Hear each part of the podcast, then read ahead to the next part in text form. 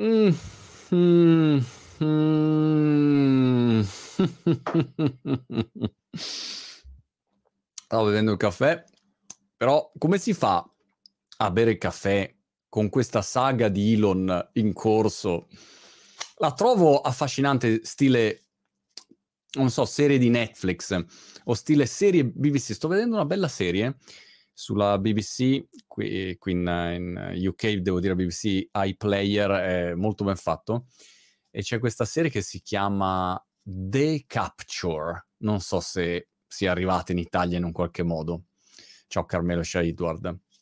In pratica è una serie molto interessante perché è tutta basata sul concetto del, dei deepfake. L'idea è che siccome ci sono, sapete, a Londra una quantità enorme di eh, telecamere a circuito chiuso, no? che inquadrano qualunque cosa. Ormai andiamo in giro, ma questo vale anche in Italia o anche a Brighton, è pieno di telecamere a circuito chiuso. L'idea di questa serie molto uh, affascinante è che il governo, padroneggiando una perfetta tecnologia di deepfake, potrà mettere nelle riprese delle telecamere a circuito chiuso qualunque tipo di immagine, per cui ti inquadrano e tu entri al supermercato e il deepfake ti trasforma che sei entrato e hai fatto una rapina e tu dici ma io non sono stato e no, invece noi abbiamo l'immagine, prova provata.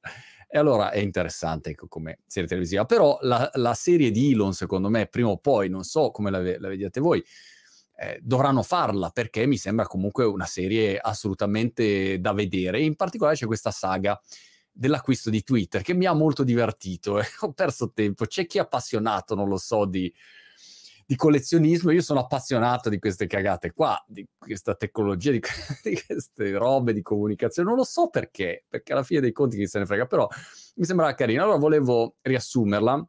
Ho già fatto un mini riassunto prima su TikTok, che è il mio laboratorio. Non so se vi capita di passare a TikTok. Devo dire che è una piattaforma in crescita pazzesca, se ne potrebbe parlare delle, delle ore L'altro giorno ho caricato un video, ha fatto 3 milioni di visualizzazioni in 48 ore e, e lì faccio tutti i miei laboratori, i miei test ed è estremamente interessante. Comunque, torniamo a Elon. Allora, anzitutto, che cosa è successo fino ad oggi?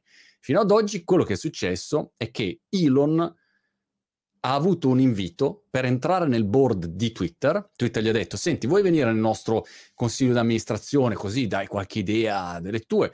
E lui ha detto: Va bene, dai, partecipo, vengo ha dato la conferma e a questo punto grande festeggiamento. Jack Dorsey e Parag Washington il nome lì del, dell'amministratore caso di Twitter, erano felici. Felici, felici, felici. Elon, abbiamo Elon Musk nel board, eh, faremo grandi cose. Bene, dopo cinque minuti Elon ha cambiato e ha detto scusate, scherzavo, non gioco più, non faccio più parte del consiglio di amministrazione.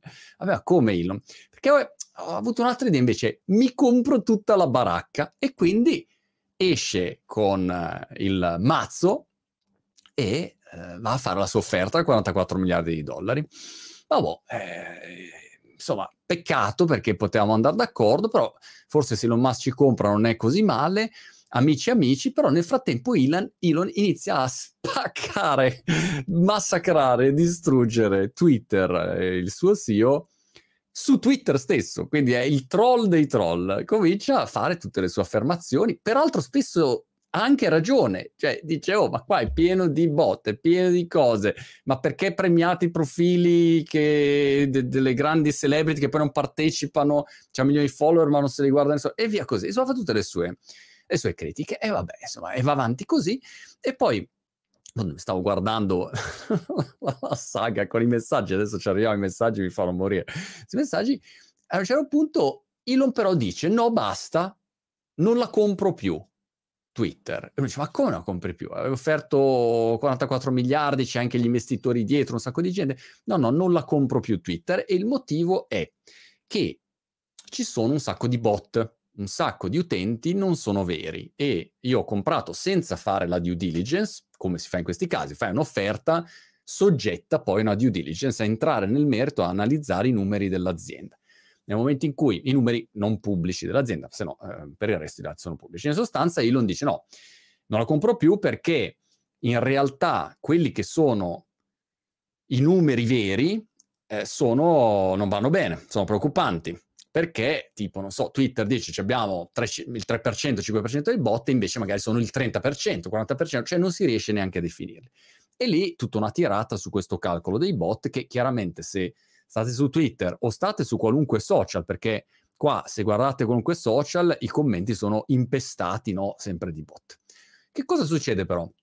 Che lui fa tutta questa pantomima e Twitter gli fa causa dice no, tu hai fatto l'offerta, quindi ora comprare azienda. Vanno in causa, Elon continua a dire non se ne parla neanche, venderò cara la pelle, ste vedate qua, e poi a sorpresa, due giorni fa, dice va bene, dai, eh, compro alla cifra che ho offerto all'inizio. Vabbè, allora la compri. Quindi, come dire, è molto schizofrenico. Ora, è chiaro che è molto difficile entrare nella testa di un genio come, come Elon Musk. È genio e sregolatezza, ha tutti i pregi del grande genio e tutti i difetti di, di, di, di, un genio che è fuori dalla norma, chiaramente. E ragiona a modo suo, non si riesce mai a capire che cosa farà. E questo, diciamo, è il suo bello e il suo brutto. Però, fino a qua è il prima.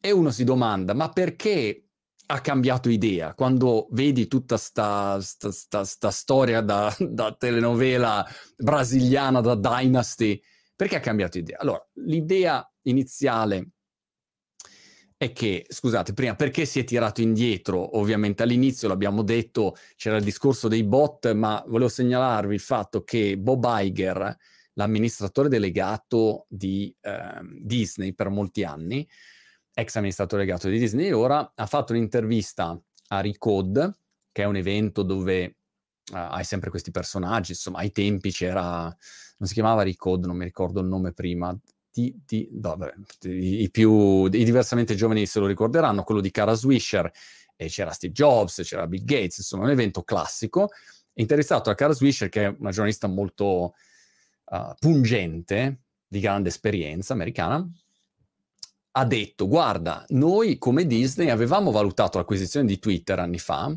poi ci siamo tirati indietro perché facciamo intrattenimento come Disney, lì entravamo in un ginepraio che non era il nostro, però alla domanda, oh ma c'erano i bot, lui ha detto, ce n'erano un bel po', un bel po', per cui il problema dei bot c'è di sicuro e quindi è una motivazione che non è campata per aria, però diciamo possiamo assolutamente presumere che uno intelligente come Elon Musk, con il team che c'ha poi intorno, questa cosa, a prescindere dalla due diligence o meno, la sapesse già, la potesse già immaginare. Sapeva già, basta usarlo, Twitter sai già che i boss sono un sacco. E quindi l'offerta nel caso, come aveva fatto Disney ai tempi, la calcolavi includendo questo materasso di bot presenti e per cui non li calcoli come utenti veri e via. Una seconda motivazione del perché si fosse tirato indietro, che, che possiamo leggere in giro, è quella dei mercati. I mercati sono crollati, tutti i mercati, e quindi Elon forse ha detto oh, 44 miliardi, però insomma un conto era mentre il mercato andava alla grande e un conto è adesso. È anche vero che se uno va a vedere interviste di Elon Musk eh, un po' più datate, già di qualche mese fa, è il primo lui ad anticipare il fatto che ci sarebbe stata recessione, casino, l'economia non va bene. Lo sanno già perché Tesla, SpaceX, avendo tanti fornitori in giro per il mondo, sono perfettamente in grado di capire quando le cose iniziano a costare di più, iniziano a costare di meno, i fornitori sono tirati, la filiera è in crisi e quindi hanno anche in sostanza un sistema predittivo già di, di, di suo dato dalla produzione. Però questa può essere un'altra causa che dice, oh, insomma, 44 miliardi, belli, mi servivano per comprare la casetta Monte Carlo, non so, una roba del genere. E ora però lui va a cambiare ancora idea e comprare. Ripeto, in questo momento, mentre stiamo parlando, e io non so, fatemi vedere che ore sono, sono le 3.39 orario inglese, Intanto saluto a tutti, scusate, sono partito il mio pippone, però insomma, mi volevo fare prima il recap e poi vediamo se ci sono dubbi, domani curiosità. La cosa interessante è che ad oggi ha cambiato idea ancora e per cui ha detto che la compra, perché ha cambiato idea? E qua ci sono varie giustificazioni di questa vicenda. Un primo motivo può essere che gli sms svelati, liccati, che sono usciti adesso durante il giudizio, pregiudizio, in un qualche modo potessero dargli fastidio. Per cui alcuni sono già usciti, vi invito ad andare a dargli un'occhiata e sono anche interessanti, eh, poi magari dopo ne parliamo. Però il, il, il giudizio, se poi va avanti, avevano già dato l'ok a sfrucugliare di più, entrare più nel merito negli sms e nel cellulare di Elon Musk per capire se ci fosse stato un, un qualche tipo di collusione eh, con alcuni dipendenti di Twitter o altro. E questo però significherebbe anche che magari Elon ha tutte delle robe che non vuole che vengano messe in pubblico così. E per cui può essere un primo aspetto dove a un certo punto si è fermato un attimo e ha pensato, ma compriamola, compriamola sta aziendina, diamogli questi due cioccorì e, e, me la porto a casa e mi evito di avere messi in piazza tutti i cazzi miei. Quindi questo può essere un aspetto.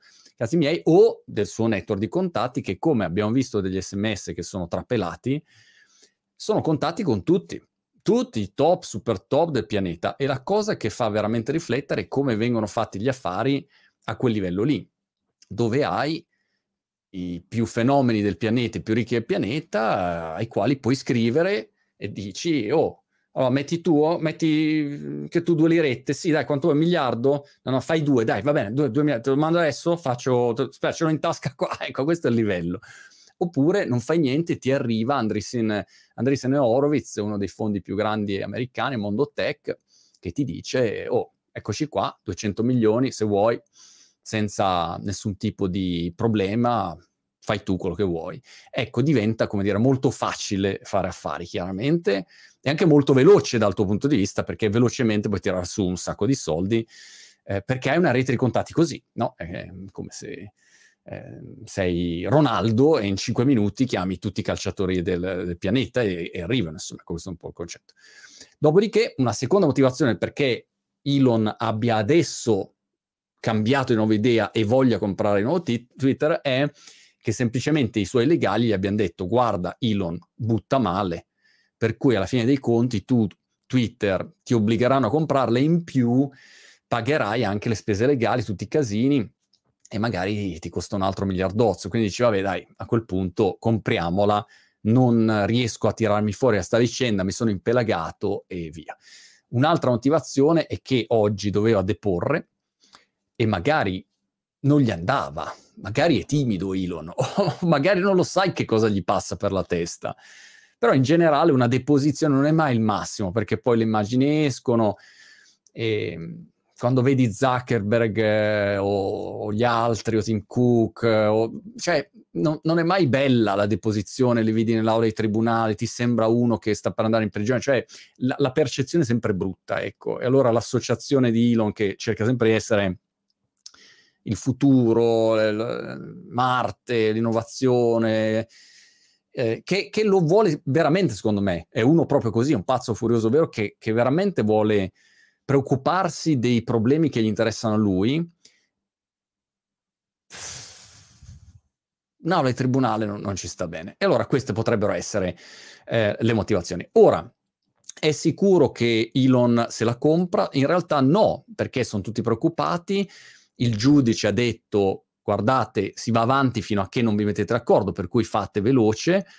Twitter ha messo le mani avanti chiedendo o oh, eh, che, che, le cose siano, come dire, fatte per davvero, non siano solo parole, non sia solo una tecnica per evitare magari la deposizione, dilazionare i tempi di questo, di questo iter processuale e anche la lettera che mi ero segnato qua di uh, Musk legal team ti dice uh, Musk team provides the notice without admission of liability and without waiver of or prejudice to any of their rights, including the right to assert defenses and counterclaims pending in the action. Poi è lunga, però in sostanza non ammettiamo nessun tipo di responsabilità e ci riserviamo il diritto poi di proteggere eh, i, nostri, i, nostri, diritti, chiedere i risarcimenti o quello mm, che è. Per cui si tengono comunque la porta aperta, significa. A questo punto però facciamo finta che Elon la compri per davvero Twitter. Che cosa succederà? Ci avevo già fatto un video, puoi andare a vedere quello, però due considerazioni importanti. Una è emersa ieri, dove Elon ha fatto presente quest'idea di una everything app, un'app sul modello cinese in sostanza, la WeChat di turno, che fa tante cose e effettivamente Twitter potrebbe, Elon Musk senz'altro un fenomeno a fare il prodotto e può trasformarla in un'app di riferimento che abbia tante cose, può essere sia social, sia la parte di e-commerce che te la include, sia la parte finanziaria, dove magari ecco, un'app come WeChat è una banca in sostanza, gestisce proprio i soldi delle persone, un sistema di pagamento, il wallet, eccetera. Mm.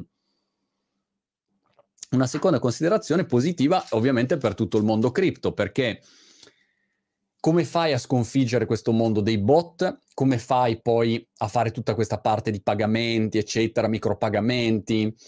Hai bisogno di un sistema eh, che, che, ti funzioni bene. Allora l'idea, tra, tra, trapelata peraltro già dagli sms che si è scambiato Jet Dorsey, quindi non è una mia supposizione, è proprio che è uscita dagli sms che si sono scambiati, l'idea è quella di fare una, un Twitter su blockchain e creare proprio un mondo un po' diverso, dove a quel punto chiaramente eh, la, la, parte cripto, immaginiamo Bitcoin, ad esempio in primis, potrebbe essere mh, mm, rilevante.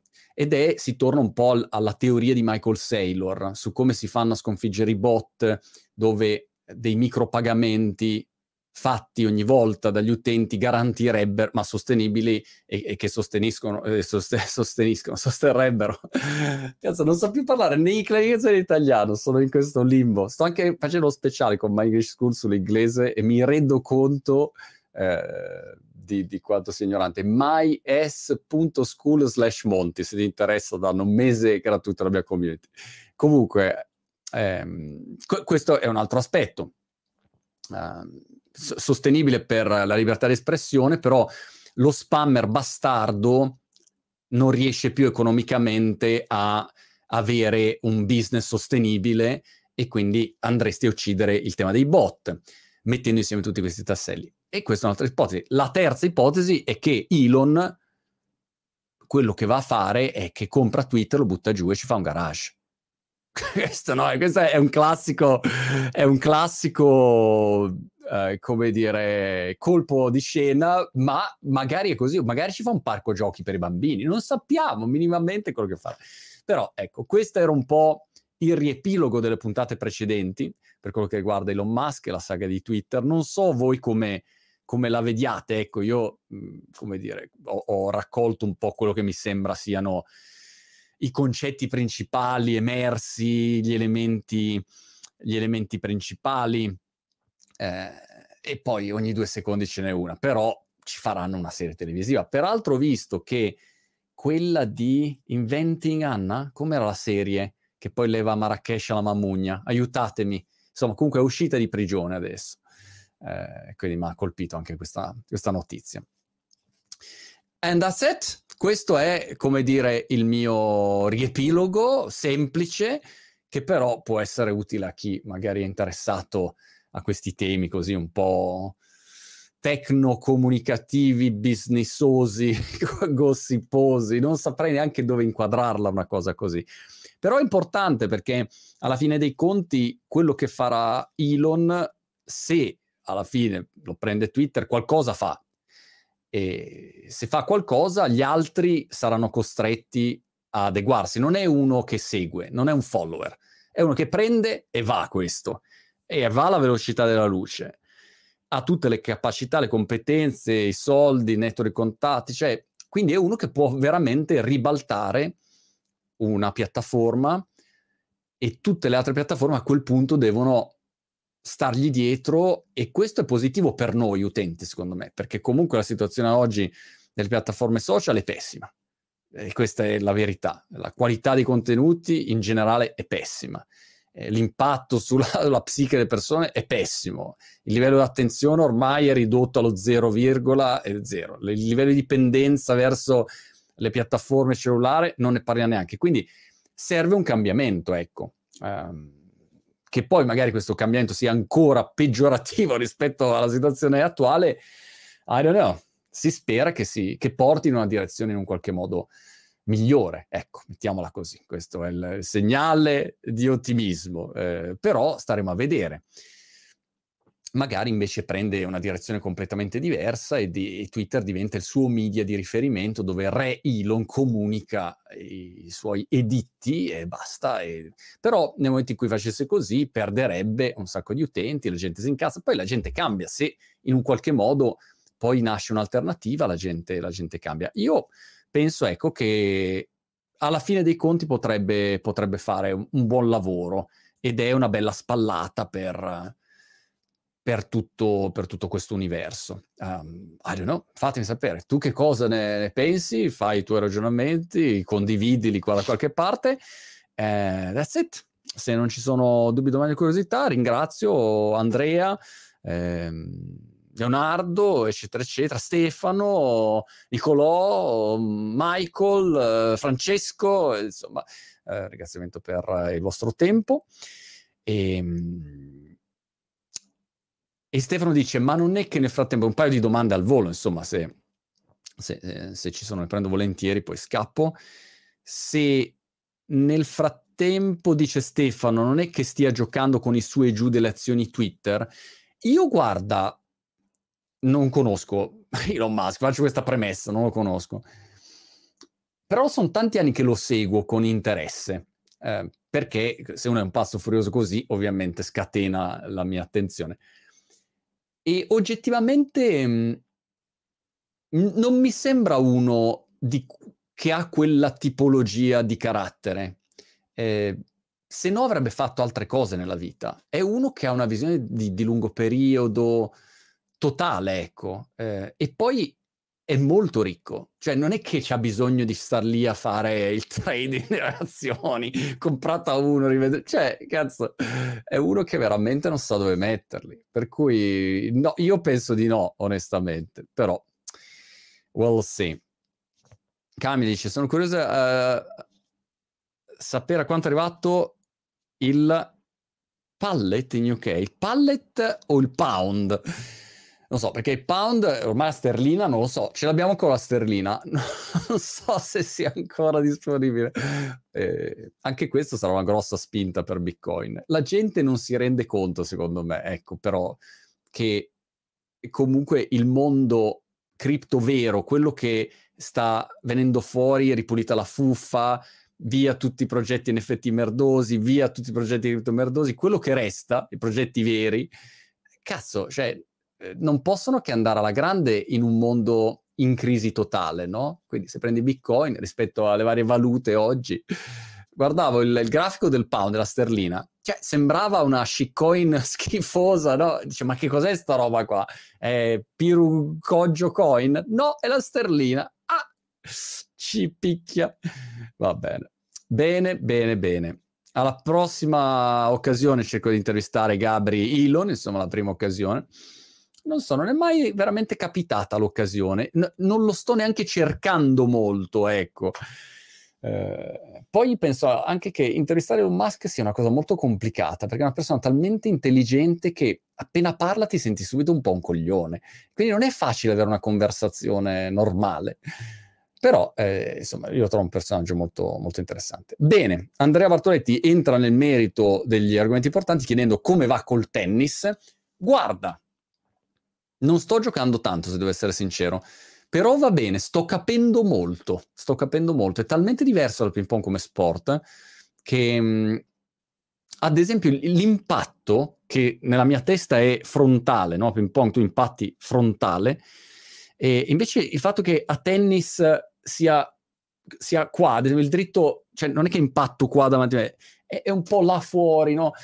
È, è, strano, però non l'avevo mai, non ci avevo mai fatto caso. Poi sono andato a vedere la Lever Cup e ho detto, ma cacchio, ma questi non, non, la, non impattano la pallina dove la impatto io. ah, hai visto? E via così. Però è molto interessante, ecco, scoprire la tecnica degli sport, lo trovo affascinante. Tanto voglio dire, sono un carciofo a giocare a tennis, però imparare un pochino è sempre bello. Come fai con il vento a tennis? Chiede Francesco Giorgianni. Eh, questa è una grande domanda, Francesco. Prendi i giochi, E il problema è che hai un lato dove tiri un cannone e la palla si ferma davanti a te perché c'è il vento che ha 30 miles per hour. E dall'altro lato, appena la tocchi, fai tic e la palla fa cium, e ti senti Alcaraz. È un casino, però questo insomma è un po' la situazione. Bene, dai, mi fermo qua. Un abbraccio a tutti e alla prossima di Elon and Twitter.